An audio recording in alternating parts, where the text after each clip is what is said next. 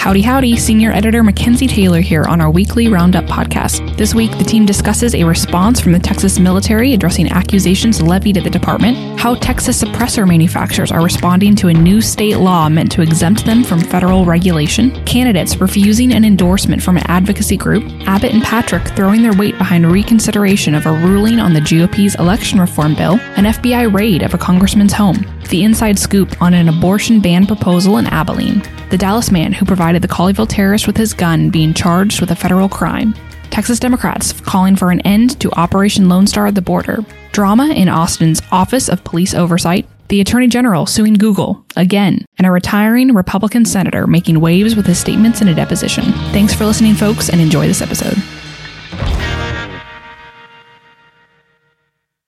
Why, hello, folks. Mackenzie Taylor here with Brad Johnson, Daniel Friend, Hayden Sparks, and Isaiah Mitchell. What, Hayden? Just looked at me like I got somebody's name wrong. Why, hello. What is this? It's howdy. I know.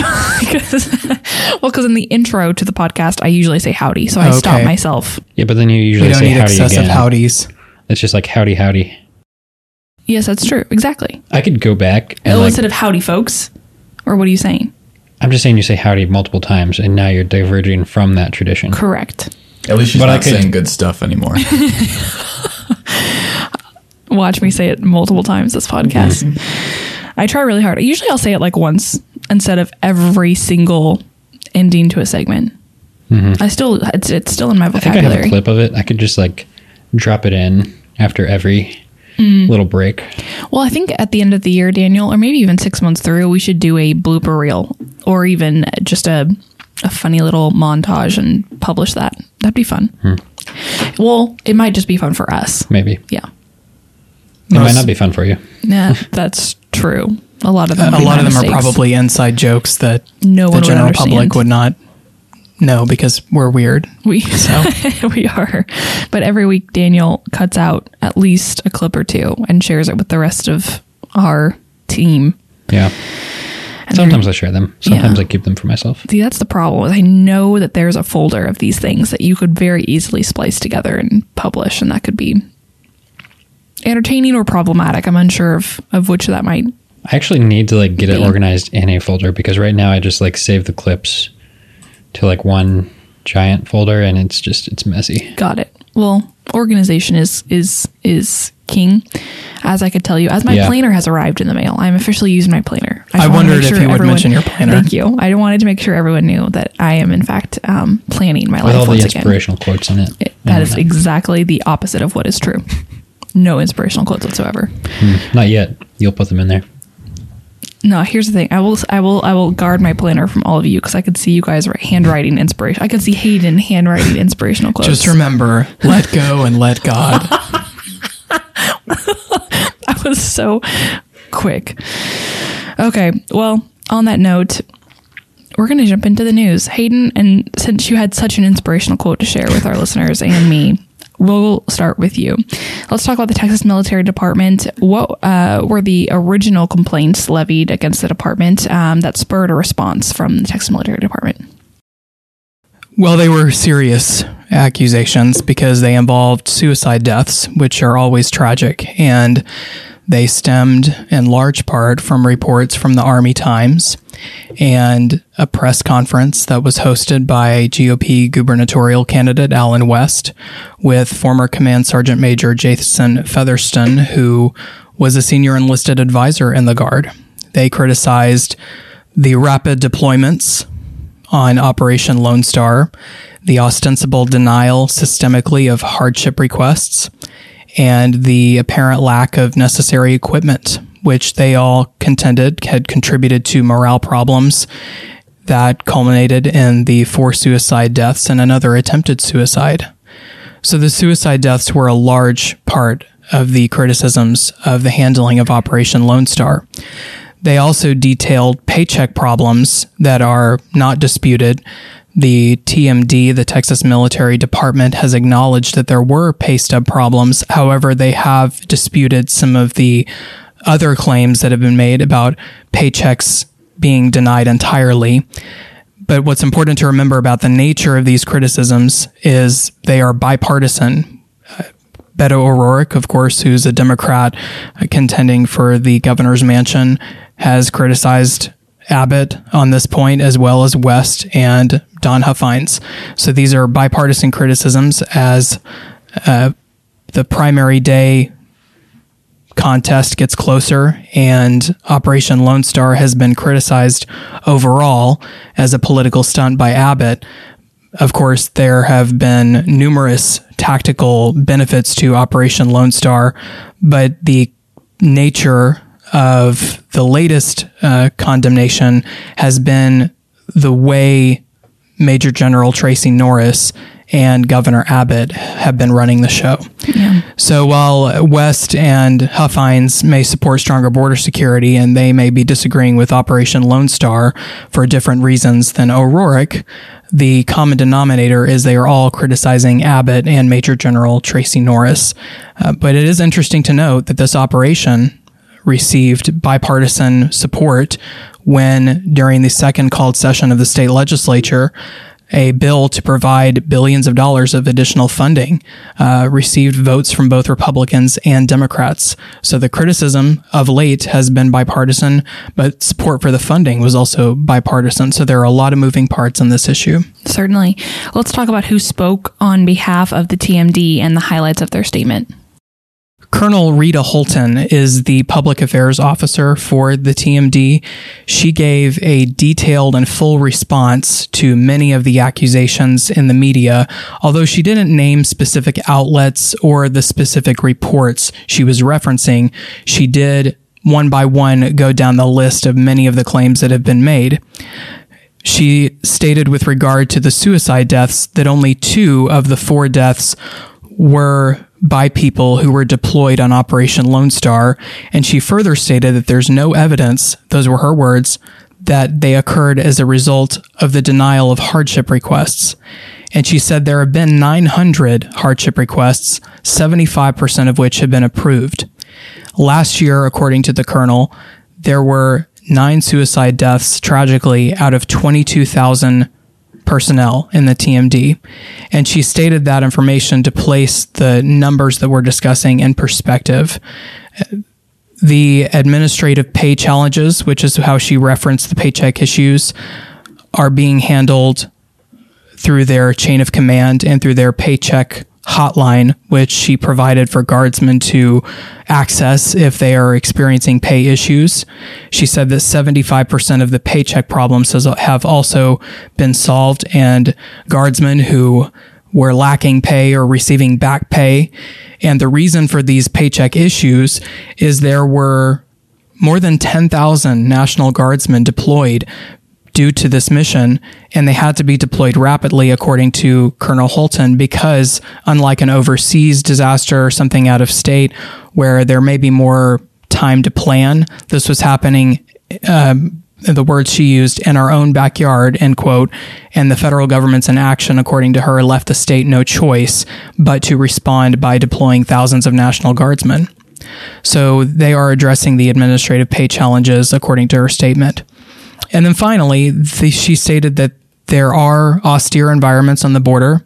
And I will say the tone of her comments were that this is something that guardsmen train for, and they are trained to face living conditions that may not be ideal.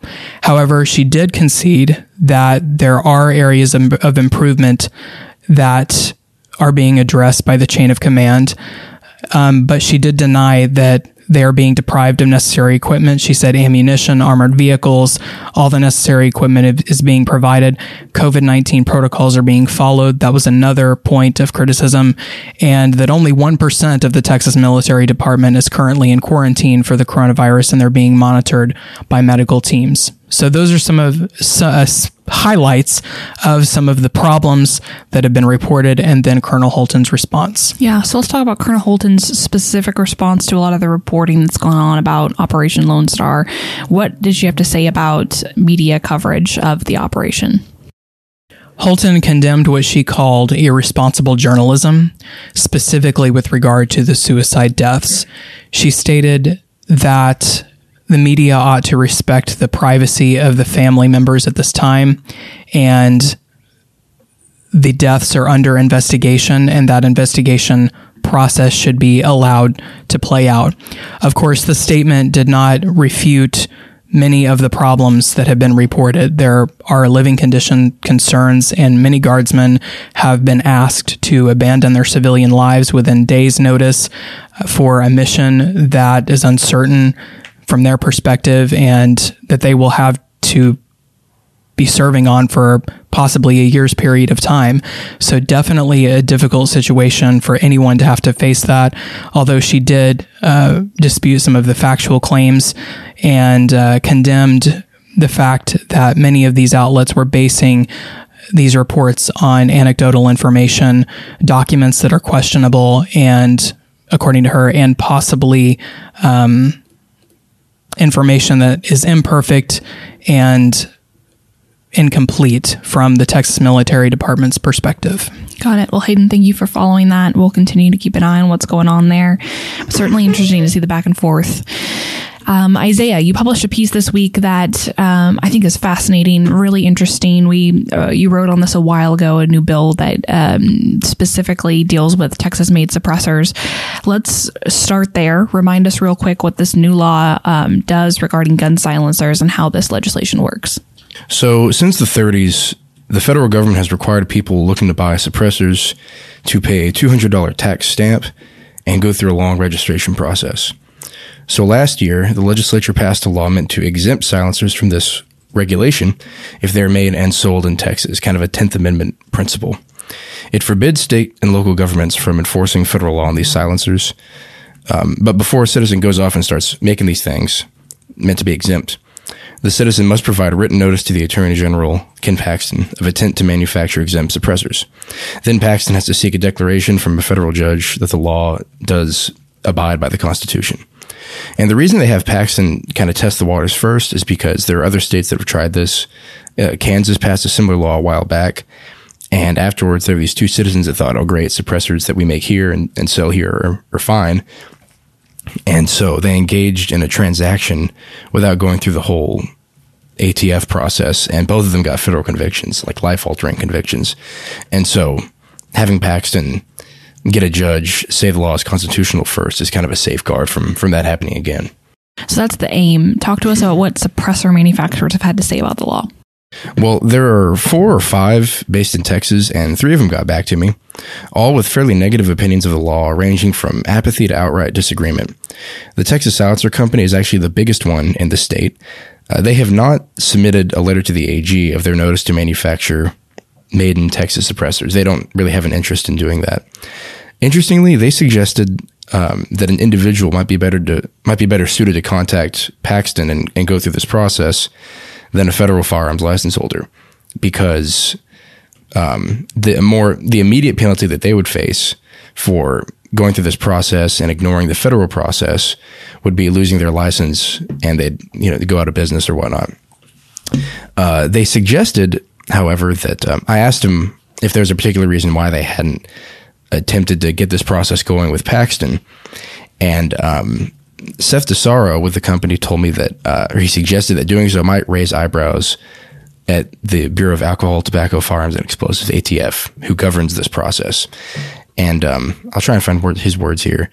Uh, he said you could possibly catch the attention of somebody in the ATF who would see that as intent to sell silencers without doing the paperwork. So again, but he says that they haven't clarified to him that they would right. respond punitively to just reaching out to the attorney general. He's suspicious of it though. Torrent Suppressors got back to me. Uh, that company has written to the AG, so they were they are interested in manufacturing these made in Texas suppressors. Um, they, however, had a negative opinion of the law, really more negative um, than the Texas Silencer Company. Um, they said that suppressors are governed by federal law, not state law. The only way we see this getting any traction is if the state issued licenses, which they didn't. Either that or the federal judge would have to impose jail time on ATF agents that violated the state law. So, a couple of interesting alternatives that I don't know if the legislature explored. I don't know how workable those would be. Uh, but they went on to say that in either of those cases, the ATF would just revoke the license of any participant, making it then illegal to do business outside the state. And either way, it's basically a no win situation. The paper the law was written on was far more valuable when it was blank. And by that, uh, the guy that I spoke to from Torrent said that all this law has done at this point is have people kind of hunker down and avoid buying suppressors because they think that eventually they'll be able to buy a suppressor in Texas without going through this registration, which is not going to happen anytime soon. The last company that got back to me was Dark Horse out of Santa Anna. It reminds me of that Katy Perry song from like 2012. Anybody know that song? Thank Hmm. I you. do. I, I've been to the pool. You've been to the pool. Yeah, Who's Katy Perry? Good question, Daniel. I like how Brad was the only one who nodded because, of course, Brad would know. For a while, Brad was listening to Katy Perry radio on Spotify on repeat. Yes. for yes, like I was. weeks. Yep.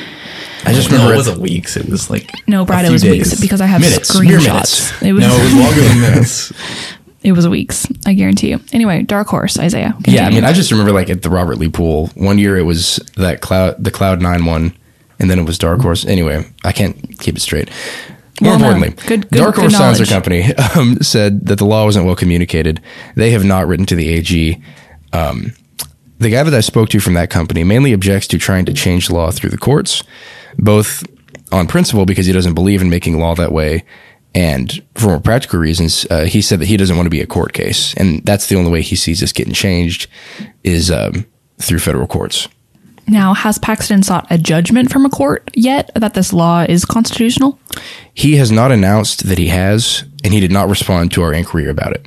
And as I mentioned, uh, at least one of these companies, and um, I don't know how many citizens, if any, Yeah. have submitted this notice of intent to him. The law says that the attorney general shall seek a judgment. That's the exact word. And uh, The we shall out. versus may question in law is always very interesting, and especially when legislators are actually on the floor debating this, right? Is, Yes, is someone important. compelled to, or do they have permission to? Right. And um, and so this bill, which went into effect September 1st, uh, says that the Attorney General shall seek this declaration from a federal court. And um, I, I cannot confirm that he hasn't, but he has not announced that he has. And uh, he did not respond to our inquiry about it. So Well, thank you for covering that, Isaiah. Very interesting stuff and a great piece to read um, in terms of what these manufacturers here in the state are saying. Hayden, back to you. There was a lot of chatter this week about endorsements made from a uh, from a group, and specifically, there was some drama surrounding the acceptance of these endorsements. But let's first talk about the entity. What is the LIBRE Initiative? Who did they initially endorse, and why? The LIBRE Initiative is an interest group that operates under Americans for Prosperity, which is a nationwide advocacy group with conservative slash libertarian philosophies.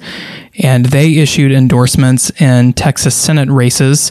Former Senator Pete Flores, a Republican of Pleasanton, who is running for Senate District 24, was endorsed by the group, as well as State Representative Tan Parker, who is a Republican of Flower Mound, running in Senate District 12, and Mayes Middleton, a Republican of Wallisville, who is running in the Galveston area for state represent or for state senate, uh, was also received the endorsement of the group.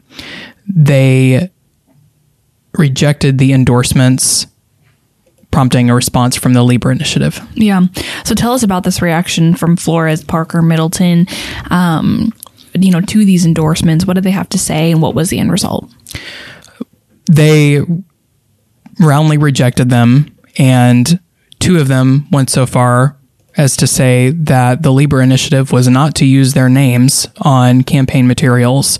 Flores and Parker, I believe, were the ones who stated that, and essentially banned them from mentioning them in their campaigns, even though the LIBRE Initiative stated that they had thoroughly researched their records and believed they agreed with their policy positions on key issues and were, in fact, ready to mobilize voters and other resources to help elect these candidates. That goes to how important it was to these candidates to make sure that people understood that they did not agree with these endorsements because of their position on immigration, which these three candidates characterized as amnesty or letting people cut in line. Now, the LIBRE Initiative is responded, and this goes to a broader debate over how do you handle not only keeping people from entering illegally in the first place, but the people who have already entered and perhaps even been here for years and built lives here and have friends and jobs, etc. the LIBRE Initiative said that they do not support the status quo, and they also support a path for legal status for a group that is usually termed dreamers. There has been debate over that term, but it, essentially the people covered under President Obama's DACA program, which allowed people who arrived here as young children or as minors uh, path to legal status slash citizenship, depending on the proposal. This was never enacted into federal law, so there have been a variety of different proposals that have put out there. But they, the LIBRE Initiative said they supported that, but that uh, the three Republicans who rejected their endorsements rejected it on the basis of a misunderstanding or a mischaracterization of their position.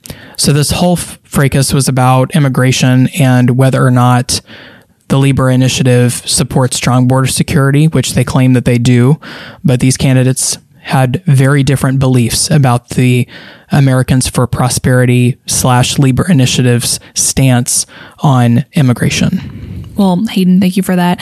Certainly some scuttlebutt that we were paying very close attention to, and we'll see how that might influence um, campaigns. There have been candidates who were endorsed by the LIBRE Initiative who have not rejected the endorsement. It'll be interesting to see kind of where that line falls and how it affects campaign messaging. Thank you, Hayden. Bradley, we're coming to you. Let's talk about uh, some statewide elected officials. Texas Republicans are largely rallying behind a push uh, for the Court of Criminal Appeals to reconsider a ruling on Texas's election reform bill passed by the GOP this last year, um, specifically about who may prosecute election fraud allegations. Who joined that effort this week? So the top two state elected officials in Texas joined it. Uh, both the governor and lieutenant governor lent their support to the effort that is currently spearheaded by Attorney General Attorney General Ken Paxton, and uh, the Republican Party of Texas is also a big a big player in this. Um, additionally, 14 state senators submitted an amicus brief siding with Paxton in his petition for reconsideration. Well, Patrick uh, signed on to that amicus brief this week, and um, you know, for the lieutenant governor to join in um, in a dispute involving the criminal court of appeals, that's you know that's not insignificant. And not only did uh, Patrick jump in on that, so did the governor. Uh, Patrick said, of course, um, in announcing this, if the court's decision stands, certain rogue county and district attorneys will be allowed to turn a blind eye to election fraud, and they will have the final say on whether election fraud is prosecuted at all. And shortly after Patrick said that, Abbott uh, joined in through a spokesman saying Texas passed the nation's strongest election integrity law to make it easier to vote and harder to cheat, cracking down on voter fraud. Texas's highest law enforcement officer has the constitutional authority to enforce the, that election integrity law. The Court of Criminal Appeals needs to uphold Texas law and the Attorney General's responsibility to defend it. Of course, Abbott was also uh, previously on the Supreme Court of Texas. He is an attorney and so he has some previous experience in this.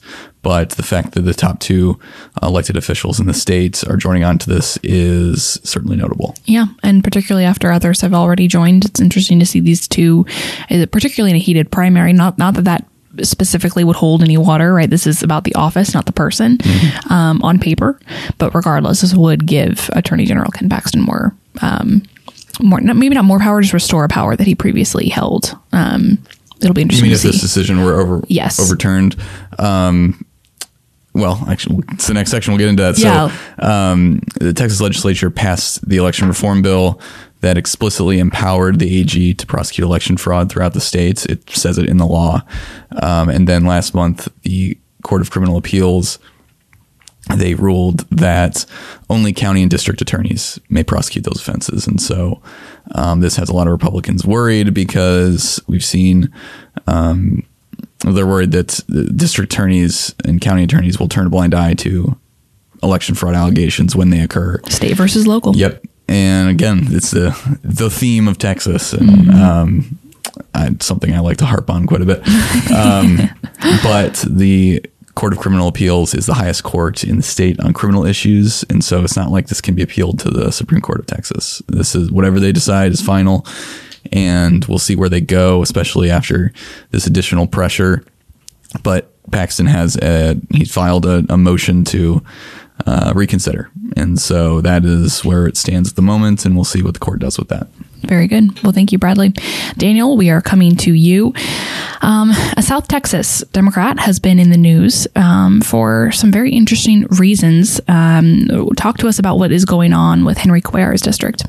Last week, Representative Henry Cuellar, whose district represents uh, San Antonio and then it stretches down to Laredo, so a lot of South Texas. It's a, a, kind of a, a competitive seat uh, still, even after redistricting. Um, but Cuellar's house was actually raided by the FBI uh, last week in a probe. Uh, they, the FBI agents investigated his home and also his campaign office. Um, there's kind of sparse details about what this FBI investigation was go- uh, uh, actually about. Uh, Cuellar did say, however, that he was going to be cooperating with law enforcement, and then he also released a statement later after this has kind of been in the spotlight for a little bit, uh, saying that he, he committed no wrongdoing, and that this investigation will, will show that. Um, but uh, the few details that we do have uh, some sort of an idea about it, it, it, apparently has something to do with Azerbaijan, according to one report. How do you uh, say that? Azerbaijan. Got it. Yeah, it's a, it's a country, small, tiny little country over near Russia, Turkey, that kind of area. Got it. So, what kind of ties does Cuellar have to Azerbaijan? Yeah. Did I get it right? Yeah. Wow, go me. Uh, so he does have uh, quite a bit of involvement with the, the country and some connections there. Uh, he has had several interactions with the ambassador um, from Azerbaijan. He also uh, is the uh, serves as the co-chair to the Azerbaijan Congressional Caucus. Um, so he he has he is involved with uh, kind of the lobbying going on uh, from that country with Congress. Um, there's also some controversies that came up in the past, in the past decade, actually, uh, that are kind of related to this, potentially related to the FBI investigation. It could just be something completely unrelated because we're left with no details. So we're just kind of parsing together what we do know, uh, what's connected with Azerbaijan and Henry Cuellar, uh, trying to. Uh, I know there's a GIF out there with a, the person with the red string trying to make all the connections. It's a little bit what we're doing here, just That's trying to like, figure Day, out. yes. Yeah, whatever it is. it Day from I- Always oh my Sunny in gosh. Philadelphia. I knew you were going A to jump in wonderful on show. that. Oh my yeah, God. I mean, there's Brad with the cultural reference or the the actual explanation of the reference I was trying to make. I just know the the image. So, You're anyways, doing, you're doing great. So the red string, uh, there are some controversies in the past uh, with Henry Cuellar and uh, also just other congressmen and Azerbaijan and kind of tangentially connected.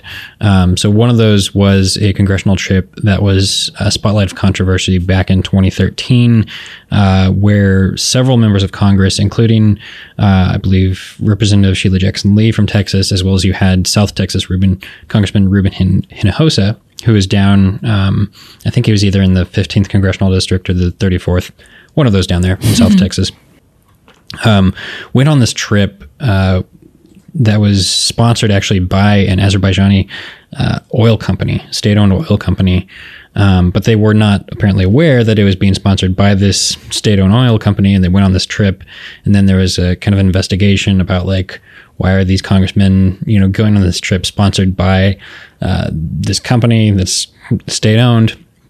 So it was a lot of controversy. The House Ethics Committee later uh, cleared the members of any wrongdoing, saying that they acted in good faith and were actually misled about the source of the trip's funding. Um, now, this ties back to Cuellar uh, in, a, in a little bit of a way. Uh, apparently, actually, one of his staffers was apparently on that trip. Um, but besides that, uh, later in another kind of separate uh, controversy that came out in 2015 from a report from USA Today uh, showed that Cuellar's campaign actually received uh, some several controversial donations that were tied to the uh, Gulen movement, which is uh, kind of a radical Islamic movement that's really uh, heavy heavy in Turkey, but then also Azerbaijan, kind of that that general area um, of the world. It, it is worldwide, but that's where it's kind of um, biggest, I guess. Yeah. So Cuellar, along with several other congressmen, uh, received these kind of controversial donations from individuals who, you know, they were making thirty-five, forty thousand dollars a year, but they were maxing out their federal donations to campaigns, and so there was a lot of questions about like why are people donating this much?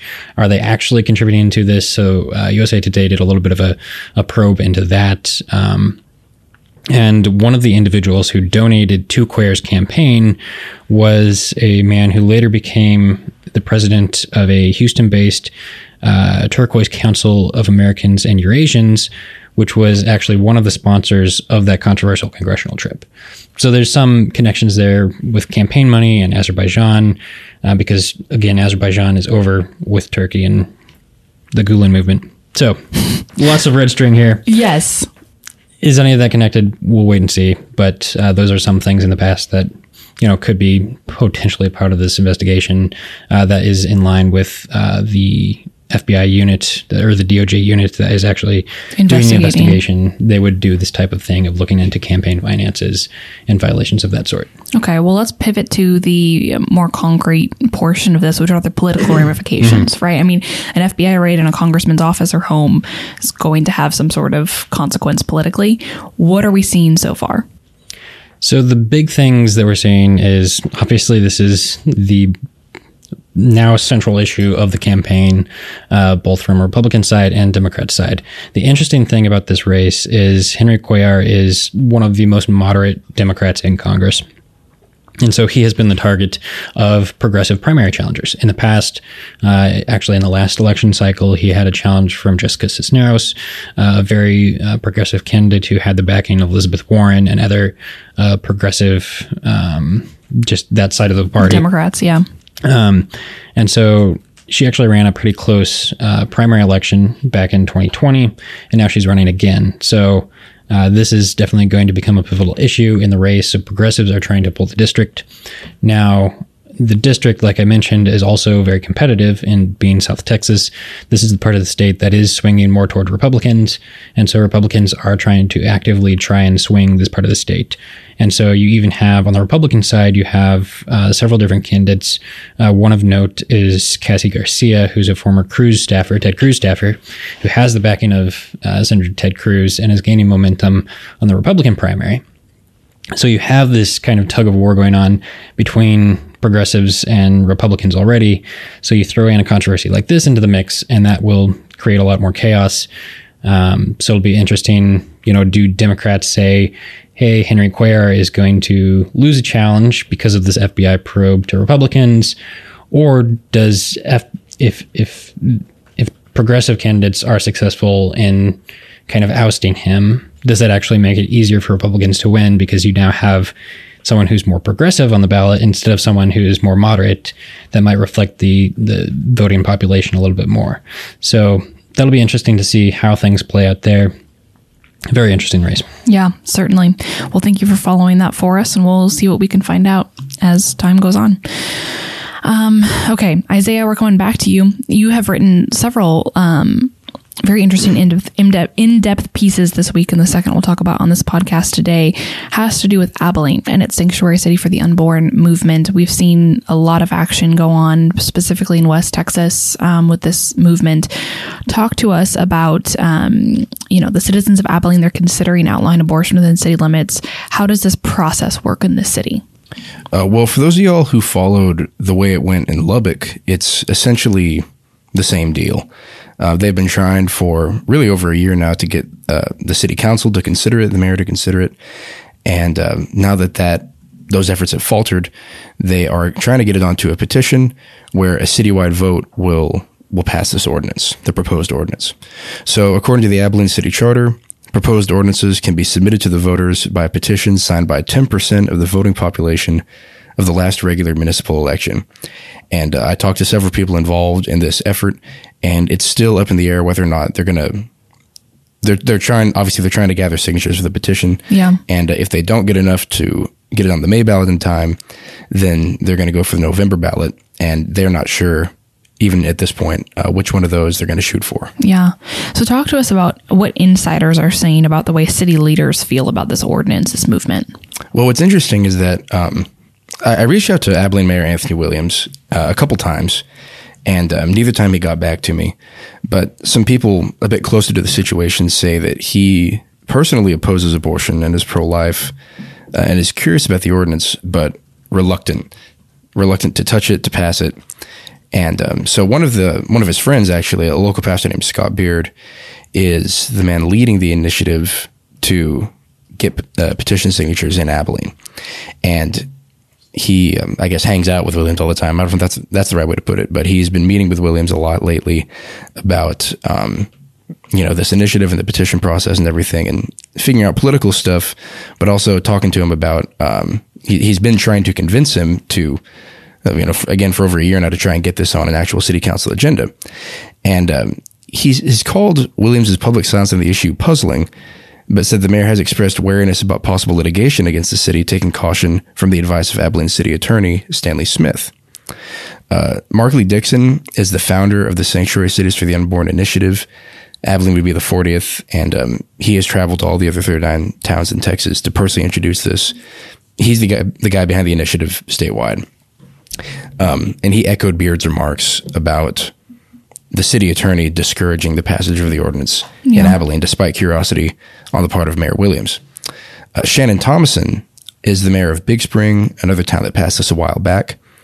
And he says that after Big Spring passed this, uh, Mayor Williams actually called him, curious about the ordinance, and they had a brief conversation about it. Uh, Thomason obviously spoke positively of the ordinance, uh, but said he wouldn't be surprised to learn that Smith opposes it. So that's Yeah. the situation in Abilene with, with Mayor Williams. Talk to us about how common it is for city leaders to avoid this proposal in solid Republican areas. Well, um, it's extremely common, actually. And uh, normally, most of the 39 existing so called sanctuaries in Texas passed their local abortion ban ordinances through the city council. And so it's rare for this, it, or it has been rare for this kind of process to, uh, to go this way. And the reason that they went this way in Lubbock and the reason that they're going this way in Abilene and also San Angelo, Levelland, and Plainview, the petition route, is because um, city leadership, again, uh, according to people familiar with the situation, mainly because of the advice of city attorneys, has been reluctant to touch these ordinances. And there are obvious reasons why, you know, namely Roe v. Wade, and um, you know, they're they're just reluctant to think that they can truly outlaw abortion in city limits. It's obviously an upstart, long shot kind of attempt, and we'll get into some legal context behind that here in a little bit. But what's interesting about this phenomenon is that it's taking place in very deep red areas. Yeah. And so in Lubbock, for example, um, the city council rejected it twice. First, after executive session with a law firm, and then in an actual city council meeting. But when it went to a general vote, it was passed by almost 64% of the population. If I recall right, it was 63% and some change. So this initiative is very popular in these areas, but is still commonly snubbed by city leadership. And uh, I've reached out to all of the city attorneys that I, I mentioned for these cities in, these art- in this article. Um, none of them got back to me. Obviously, what they advise city leadership in executive session is privileged, so that can't be divulged. And um, the city leaders themselves, the mayors and the city council, are often very reluctant to um, explain their opposition to these ordinances. And so it was, I mean, just as a behind the scenes look, it was very difficult to try and um, achieve a degree of balance in this article with regards to support for the ordinance and criticism for it. Yeah. Because city leadership that opposes it in these Republican areas um, has been very quiet about why. Very tight lipped. Right. And so, for example, in San Angelo, um, they're pursuing the petition process there as well, as I mentioned. And um, that was after they had made a lot of attempts to get it on the city council.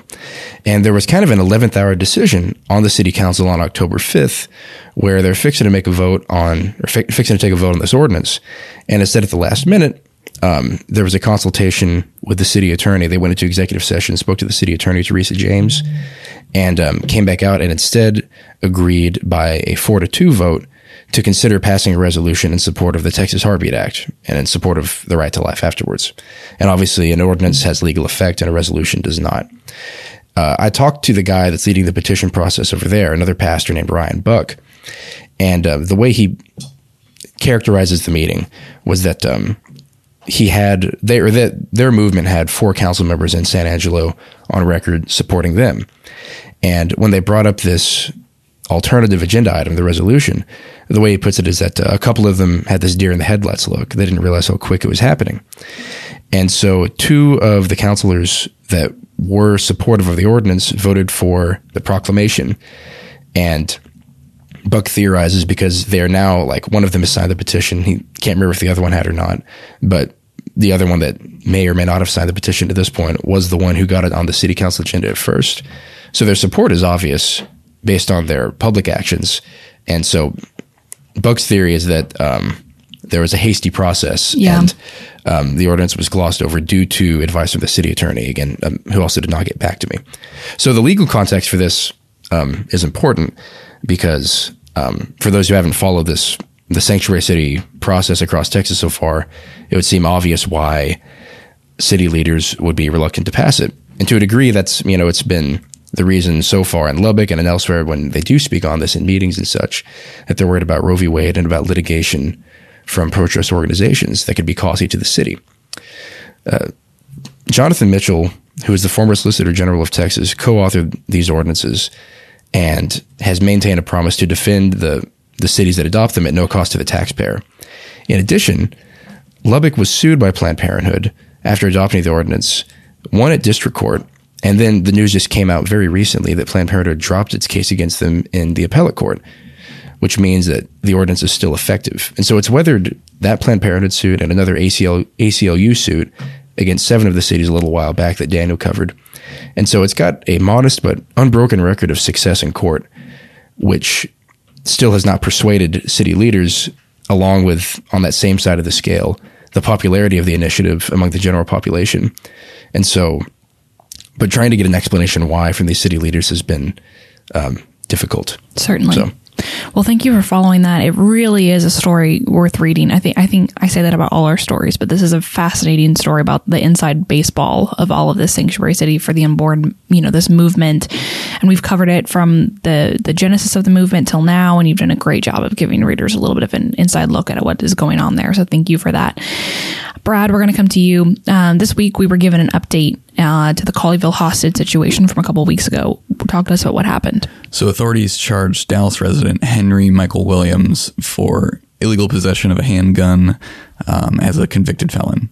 He Williams allegedly sold a Taurus G2C pistol to the terrorist Malik Faisal Akram, which Akram then used to take hostage Congregation Beth Israel in Colleyville. Obviously, that ended after 11 hours. Luckily, all the hostages got out safely, and then Akram was killed when the FBI stormed the synagogue. But the exchange of the weapon was made two days before the attack at an intersection in South Dallas. Talk to us very quickly about how authorities actually tracked him down. Using cell phone records, investigation investigators tied Williams to Akram and, and brought him in for questioning shortly after the standoff ended. At that time, Williams said he recalled meeting a man with a British accent but could not remember his name. Um, Ak- Akram, being that British citizen, he is, he is a British citizen. Yeah. He came here two weeks before the attack. Williams was arrested on January 24th for an unrelated outstanding warrant, and while in custody, that is when he confirmed to authorities that he sold Akram that weapon. Fascinating. Very, very fascinating. Um, any other updates on this investigation? Not a lot of new information out there so far, but Manchester police have arrested, it's in, in England, obviously, have arrested two men this week in connection with the crime. Nothing more on that so far. Well, well, thank you for that, Bradley. Very interesting stuff. Hayden, let's talk more about the border. Shocker. Um, shocker, shocker. Why have Texas House Democrats asked the U.S. Attorney General and Secretary Mayorkas to shut down Operation Lone Star? Shock of shocks. Texas House Democrats wrote a letter critical of Abbott. um, yes, they have asked the Attorney General and the Homeland Security Secretary Alejandro Mayorkas to shut down Operation Lone Star. They raised several constitutional concerns, including their fears that the procedural rights of illegal aliens are being violated and that Abbott is encroaching on a federal responsibility by arresting people for trespassing and other state crimes with the express intent of deterring illegal immigration, which they believe is a federal responsibility only, and he should not be allowed to do. We discussed Colonel Holton earlier in her statement that the TMD put out. She also stated that 10,000 illegal aliens have been arrested and referred to federal officials, and 9,000 deportations can be tied directly to Operation Lone Star. So, those are some of the results of Operation Lone Star and why it has drawn the attention of Democrats. Yeah, the ire of these Democrats. It Will be interesting to see what kind of um, determination is made specifically on the constitutionality of that. So, Hayden, thanks for following that for us. Bradley, we're going back to you. Man, back to back almost. That's not true. By definition, it was not back to back. Yeah. Oh boy. Words, they I mean need- things. I need more coffee. Um, okay. Let's talk about the city of Austin. So, the city's Office of Police Oversight was found last month to have abused authority by a third party arbitrator. And this week, you wrote a piece on the office's director and looked into her past, specifically um, in her tenure heading into the department. How did she arrive in this position? So she took over the OP, excuse me, OPO as an interim director in 2018, uh, which was then made permanent months later, and that is the position she currently currently holds. Uh, she previously, however, before she came to Austin, worked at Chicago State University, where she was involved in a controversy with professors and between professors and the administration. Muscadin and other administrators tried to shut down a faculty blog that was used to criticize uh, the the university presidents and other administrators in that side of of uh, the university, um, and they tried to shut it down using vague speech codes, something about cyberbullying. Basically, they invented this out of whole cloth just to get get at that uh, that blog and get it shut down. But they were sued by the professors, who eventually won a six hundred fifty thousand dollars settlement. Uh, but during the case, it was discovered that Muscadin and other the other admins, including the university president, tried to pressure another employee to file a false sexual harassment claim against one of the professors in the lawsuit. Um, all of this was to try and get rid of that professor. And eventually she was let go, apparently due to budget cuts made by the state of Illinois. But then she made her way to Austin and began working her way through the city ranks, uh, eventually, or starting with um, city councilman, former city, city councilman Jimmy Flannigan's office. Got it. Now, since she's taken over this department, there have been allegations of employee mistreatment, right? That's what a lot of this story centers on. Yeah, there's a section on it in there. Um, a group of now four former OPO employees have alleged bullying conduct by uh, Muscadin during the time their time at the department. The alleged conduct includes berating employees for taking a pre-approved vacation, pitting employees against one another, and insulting employees. Um, City Manager Spencer Cronk apparently did not, according to the employees, did not respond to their appeal. This was made, I think, sometime last year. No, it was in 2020, I think. Um, yeah, so that's where that was. Um, there wasn't a lot more detail to that, but um, it's still outstanding. Certainly. Now, the center of all of this is the feud between Muscadin and the police that she's tasked with overseeing, right? The officer, officers themselves. Talk to us about the cliff notes of that section. Yeah, so uh, Muscadin has been has confrontational with the police, in, including exceeding her authority and officer misconduct allegations um, under the labor contract between the Austin Police Association and the OPO. She she can field complaints, but not really anything more. There's no investigating involved. That's up to internal affairs in the police department. And so the arbitrator found that she had violated that. Um, additionally, she's she's really you know an activist involved in pushing uh, critical race theory type strategies in the department in in the larger effort to quote reimagine the police department. Um, some of these have included uh, racial sensitivity trainings, both for the police department uh, and its officers, and using city funds to pay community members to attend them. And then, when criticized uh, back in 2020, her response was I'm a black woman in Austin who's working in police oversight, and it's really unfortunate that my credentials and attempt for my reputation to be in question. And it really begs the question if I look differently, what would happen, or if it would happen to anybody else. And so that's not really addressing any of these criticisms. Um, I think it's also important to note that these criticisms, all all of them are coming from not just white men. You know, this is this is not um, just strictly uh, black and white, as it were, in this in this situation. Um, and any of these criticisms levied at Muscadin. So, uh, regardless, Cronk has maintained his support for Muscadin in that role. Um, and she currently remains in the position, but uh, we'll see if that continues going forward. Thank you, Bradley. Isaiah, the Attorney General is suing Google once again. What is it this time? So uh, Ken Paxton claims that Google has been violating and continues to violate the, Dis- the Texas Deceptive Trade Practices Act by harvesting location data of users while misleading users about their ability to turn location tracking off. And so I remember when I had a smartphone and um, I read about this. One of the reasons why I stopped having a smartphone.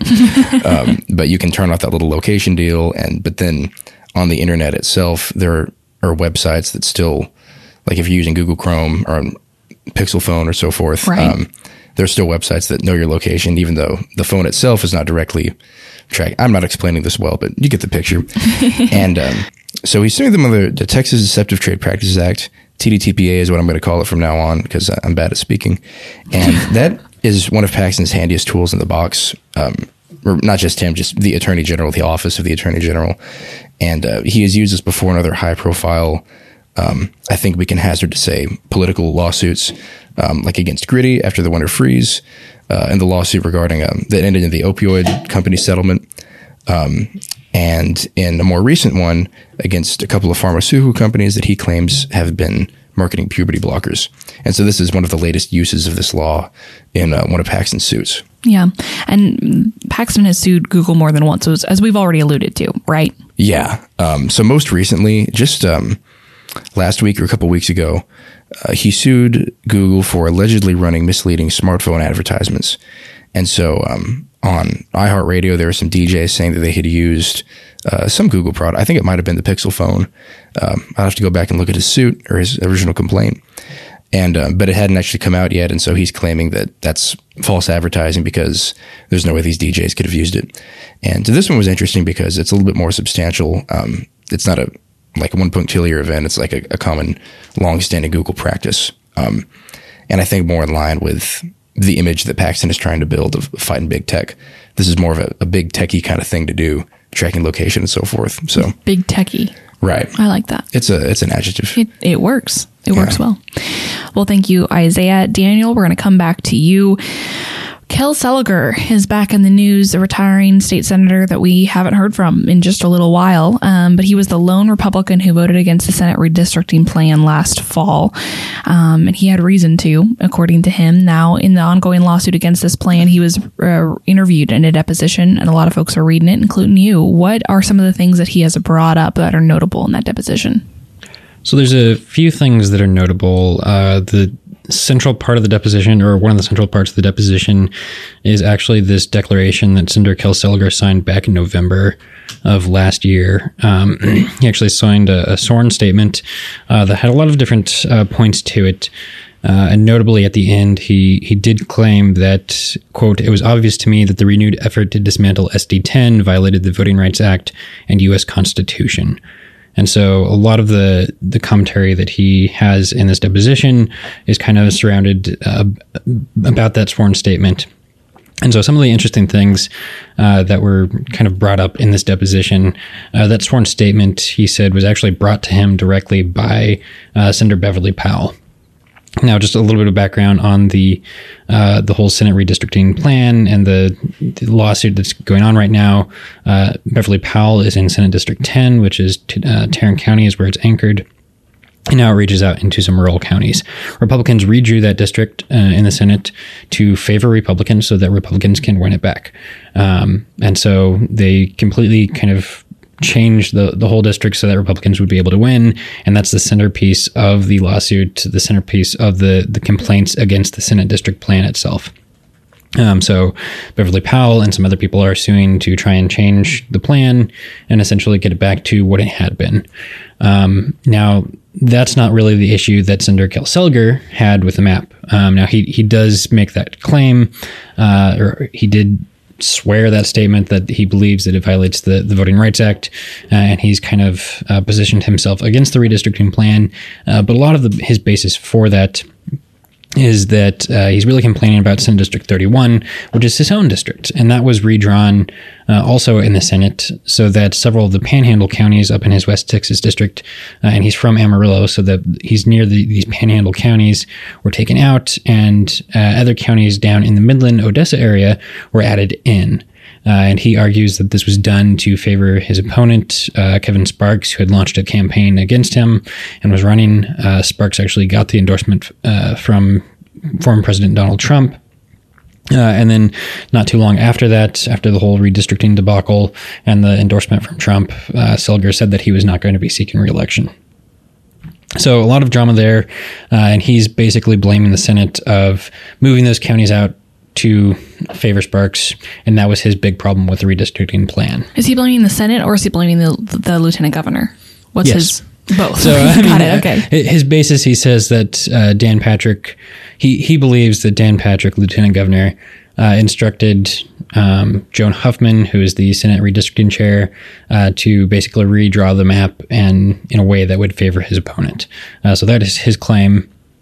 Um, he d- he doesn't go into too many details about why he believes that's the case, um, but uh, there is certainly no lost love between um, uh, Seliger and Pack and Dan Patrick. Yeah. One thing that's interesting in the deposition uh, that uh, it kind of ties back to the sworn statement. In the sworn statement, um, he claims that uh, there were several uh, untrue explanations were given uh, for why the lines were drawn in the way that they were drawn, uh, and so Is he- what Seliger is saying?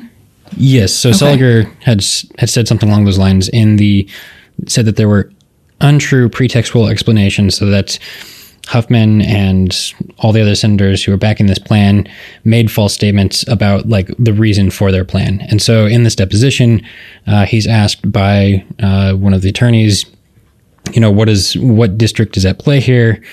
Um, like what what are the reasons the untrue pretextual explanations that were given? Um, and he said, "What lines?" The, the attorney asked, "What lines do you believe were drawn with untrue explanations?" And Seliger says, "Oh, the lines in Senate District 31." So he's not saying that it's Senate District 10, which is really the question of a lawsuit. He's saying it was his his district, Senate District 31, uh, that were given the the false explanations as to why they were changed. Because again, he believes it was drawn from a political motivation to oust him, rather than um, changing it for the from a, a perspective of like agricultural and uh, oil and gas perspective, which it. is kind of the explanation that the, the Senate gave. Very, very So, interesting. and there's a lot of other very interesting things in here. yeah. If you're just a political nerd and you want some juice, go read this deposition. Yeah. It's kind of fun. Some juice. Some juice. That's right. Okay. It's very juicy. Thank you, Daniel, for that. Um, well, one thing we do a lot in this office is argue. Now, I won't say that um, it's unhealthy whatsoever. I think it's just fun, would. healthy debate. Um, unless you're Isaiah, then he would say it's very unhealthy. And it is borderline unhealthy sometimes, I would agree. No, it's not. It's always unhealthy. He's arguing with you. Oh my gosh, I am so dense. I feel so stupid. Oh my gosh. Well, you should, given your perspective on some things. Oh yeah, well let's talk about those perspectives, shall we? Lord in heaven, I cannot win. Um, but I will say one thing that we do often is argue in the office about topics we are going to talk about on the podcast, and then we don't have as much ammunition once we actually have mics in front of our faces. And today, Daniel and I nipped that in the bud. I think we did well. I get to go see Hamilton this weekend, the musical. Very excited, thrilled. Purchased the tickets prior to COVID and finally get to see it like two and a half years after I purchased these tickets. It's going to be awesome. I told Daniel this, and his immediate response was, "What, Daniel? I don't remember. Yeah. You'll have to. You'll have to. Come up with something." Well, I, I think I was confused because I didn't know like what you were referring to with Hamilton. Oh yeah, you thought maybe I was going out to yeah the, the Hamilton, Like a place Texas. called Hamilton. yes, which is not the case. Um, I'm going to the play because the the play Okay, was such we're a, the play was such a long time ago that like I didn't know that was still a thing that people were going to go see. or it this. was like a, was viral and then Yeah. or took over popular culture so Yes. long ago. Yes. Everybody was listening to Like the same stupid songs from the play. Wow, Yeah. you really are going for the jugular. I, look, You are throwing around the word "stupid" like it's going out of style. sure. Yeah. That's weird Well, I'm just saying. waiting on like an explanation from both of you. For, Yeah, y'all well- are going to talk. I mean, Yeah, what's what, what's your point, Daniel? You you hate Hamilton. I think it's way overrated. It's like The play is overrated, the musical's overrated, or the founding fathers overrated, or both. both. I think the, the well, I, I think my opinion on musicals is probably less informed because I just Certainly, I, it's not I don't. thing. It's not my thing. Yeah. So I think any musical is going to be overrated just because I don't like It's not your musicals. thing. but I think because of the musical, now Hamilton himself has become way overrated among the founding fathers. Like there are many other founding fathers who I think are, are more significant and more important and actually had uh, uh, stronger, more important, lasting influence on the country. Interesting. And not unfair. Not an unfair char- characterization. I don't disagree, especially if you come from a more, uh, a different, I don't know, political inclination than those who Hamilton is kind of the father of their form of thought. But um, also, it took me like would those be? 20 words to get to the point of that sentence. Brad, I don't want you to ever say the word "whomst" on a mic again. I had to I hear that. though. Who would, who would I had to don't- hear that hear that in my ears, Who and that that was be? I don't know very about. very disrespectful. I guess Brad will drive us closer and closer into an opinion podcast. Exactly. I'm trying very hard to thread the needle here, so I'm going to ignore that question. Regardless, um, I mean, this is an honest question. I don't. Hamilton fell into obscurity for nearly two centuries before Correct. this came out. Before, Yeah. before the Ron Chernow biography came out, yes, and then the musical. so he doesn't really have a a mark on a clear mark on ideological Well, on trends. any sort of fin- just a pop culture thing. Any sort of financial, like the U.S. financial system, he had a huge hand in developing and forming. Huge hand. Oh, absolutely. That's different. Than and even the than Federalist ideology. Papers we're talking That's about. Yes, but he had he okay. We are getting into such weeds here, but even the Federalist Papers talking about how many he wrote is unbelievable. And the Federalist Papers versus the Anti-Federalist Papers have a huge impact on how the country was formed. Yeah. Yeah, I'm not arguing that. I'm I'm arguing that. I'm not saying he's like uh, my question was about who the Madison of the Constitution. Who I'm saying, sorry, go ahead. who he influences ideologically because I I don't think that's other You're, than, other than him you're being a, you are such a nerd. You should I should not have to defend this position to you. phenomenon at the moment. You are such a nerd. That's going to go into the, the little clips that I have. Perfect. That's really good. Well, but you are. I don't understand why we're having this conversation because he is the father of a lot of what became the U.S. financial system. I'm not arguing that. He had absolutely had an effect on the founding of the country, but you said people who um, certain ideologies today he has an effect on, but he he fell into obscurity at least as the current makeup of you know who's a Republican, who's a Democrat, who's a conservative, who's a liberal. As Well- that developed, Well- he didn't really have any effect on on what that became today because nobody.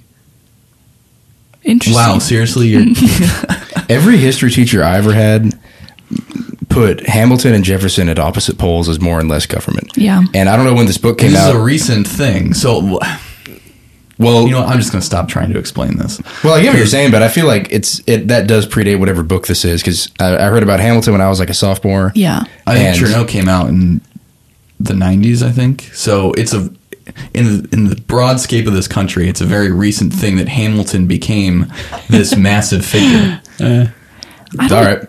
Interesting. I don't. I don't necessarily agree with that, but I understand he's not like your your Jefferson, your Madison, your Franklin, Jefferson your had a Washington. clear had a clear effect on the ideological trend all through up to today. totally agreed. But he also was, Hamilton did not have that. but he also was president. Right. I'm not arguing. Okay, and here's my point. We should have a musical about Oliver Ellsworth, not Alexander Hamilton. That's Like fun. if you're going to lift Caesar someone Rodney. up Okay. from a more obscure position, because Hamilton was was not president like Thomas Jefferson, Yeah. James Madison. So if we're going to lift up one of the founding fathers, why don't we lift someone up who's cooler? Okay. And you would suggest Oliver Ellsworth. there you go. Yeah. Okay. Well, Daniel, I think we should on the Texans uh, time and dime. I think you should start writing a musical, Okay, like sure. and If- we can pick will- the top three founding fathers and go from there. We can produce them. We can hold little shows here at the office. Bring in, I'm sure, huge crowds of people to watch us perform. I'm I'm not going to perform in a musical. It's okay. You're writing. I'll it. write That- that's your contribution. Yeah. Brad can sing his uh, Greek letter alphabet song, and um, we can go from there. Hmm. Brad doesn't want to do that. No. um, Well, Isaiah or Hayden, do either of you have opinions on Hamilton, the musical or otherwise? Well, um, I'll admit uh, to some shame, that Hamilton is one of those things where I just took a look at who liked Hamilton and what else they tended to like. And it was in the same cultural corner as like John Green and Disney nostalgia. And I thought, I'm probably not going to like this. It's not quite your. Again, it's not your thing. Not my, it didn't seem like it'd be my thing. Yeah. And I say this having not seen a single minute of it. I did have a, uh, a history teacher, like I, I alluded to before, who absolutely loved the musical. I have a feeling she really liked Hamilton too. And um, she also leaned on John Green quite heavily uh, for her lessons. And uh, so I thought, like, oh, this isn't going to work. And then it turned out to be I, that, what I heard from her, I didn't like. And additionally, like Daniel, I'm not a big fan of musicals, with the big exception of Fiddler on the Roof. I think that's great. Oh, but I haven't heard a musical other than yeah, Yubby Dibby, and I haven't heard a musical other than that one that uh, I've taken to as much. So Okay. That makes sense. They're quite fun. I like them. I'm not as much of a musical nerd as a lot of other folks I was homeschooled with are, but regardless. Hayden, any opinion? I just got to say, no matter how you believe, as far as what influence Alexander Hamilton has today, or whether that's a recent phenomenon, he died in a duel, which is an incredibly lame way to die. So How It's the opposite of that. I know. It's actually kind of one of the cooler it's parts. basically like, okay, you can shoot me with a gun. I mean, I, d- I don't, I just I think do that's agree that- incredibly dumb. I do agree and to be killed by the vice president, like he wasn't even killed by the president. He died in a duel with the nation's second in charge. So I, I just think that's a huge mark against Alexander Hamilton, and for that reason, I'm just enraged by this whole conversation. wow. Hmm. The rules of dueling were pretty weird. Like you just walk 10 steps in one direction each way and then fire a gun at each other. No, like honestly, when I a was duel of swords is far more skillful. when I was in grade school or middle school, I don't know, when I first learned about the concept of a duel, I'm just like, that's so stupid. It feels like a total you gamble. just you turn your back to someone, and then it's basically whoever is able to shoot first gets to kill you. I, or you can opt to shoot in the air, which is entirely odd and I- right, self-defeating like why would of you do itself. that? I, I don't know. So I either just, you shoot in the air and you're the honorable one, but you get shot, or you both shoot in the air and there was no point for the duel whatsoever, or you both shoot at each other and maybe both of you die. I can't. I can't even. And honestly, I can't even remember, as I sit here, why they were dueling. I'm sure that it was not worth getting shot over, whatever it was. So. That's, Yeah. that's my official position on duels. Not that anybody asked about that at all, but I felt like mm-hmm. it should be stated. yeah. We should have a duel with Nerf guns. Well, you shoot me with a Nerf gun all the time. Yeah, so I it's know. Like a one-sided like, duel. Yeah, and I'm saying we should make it fair. I'll I'll let you have You'll a let me have my own to shoot Nerf gun. Okay, I agree. Mac, are you up for this? Uh, what am I up for? An office wide. Well, we're talking Duel? about Daniel, Daniel and I dueling, but we Yeah. we could just have a, a Nerf gun war. As long as it's yeah, as long as it's Nerf guns, I'm way good. I do have a Nerf gun in my drawer. I forgot about mm. that Nerf gun. I Yeah. need to use it more often. Well, this has been entirely unproductive, which is the US yes, Brad.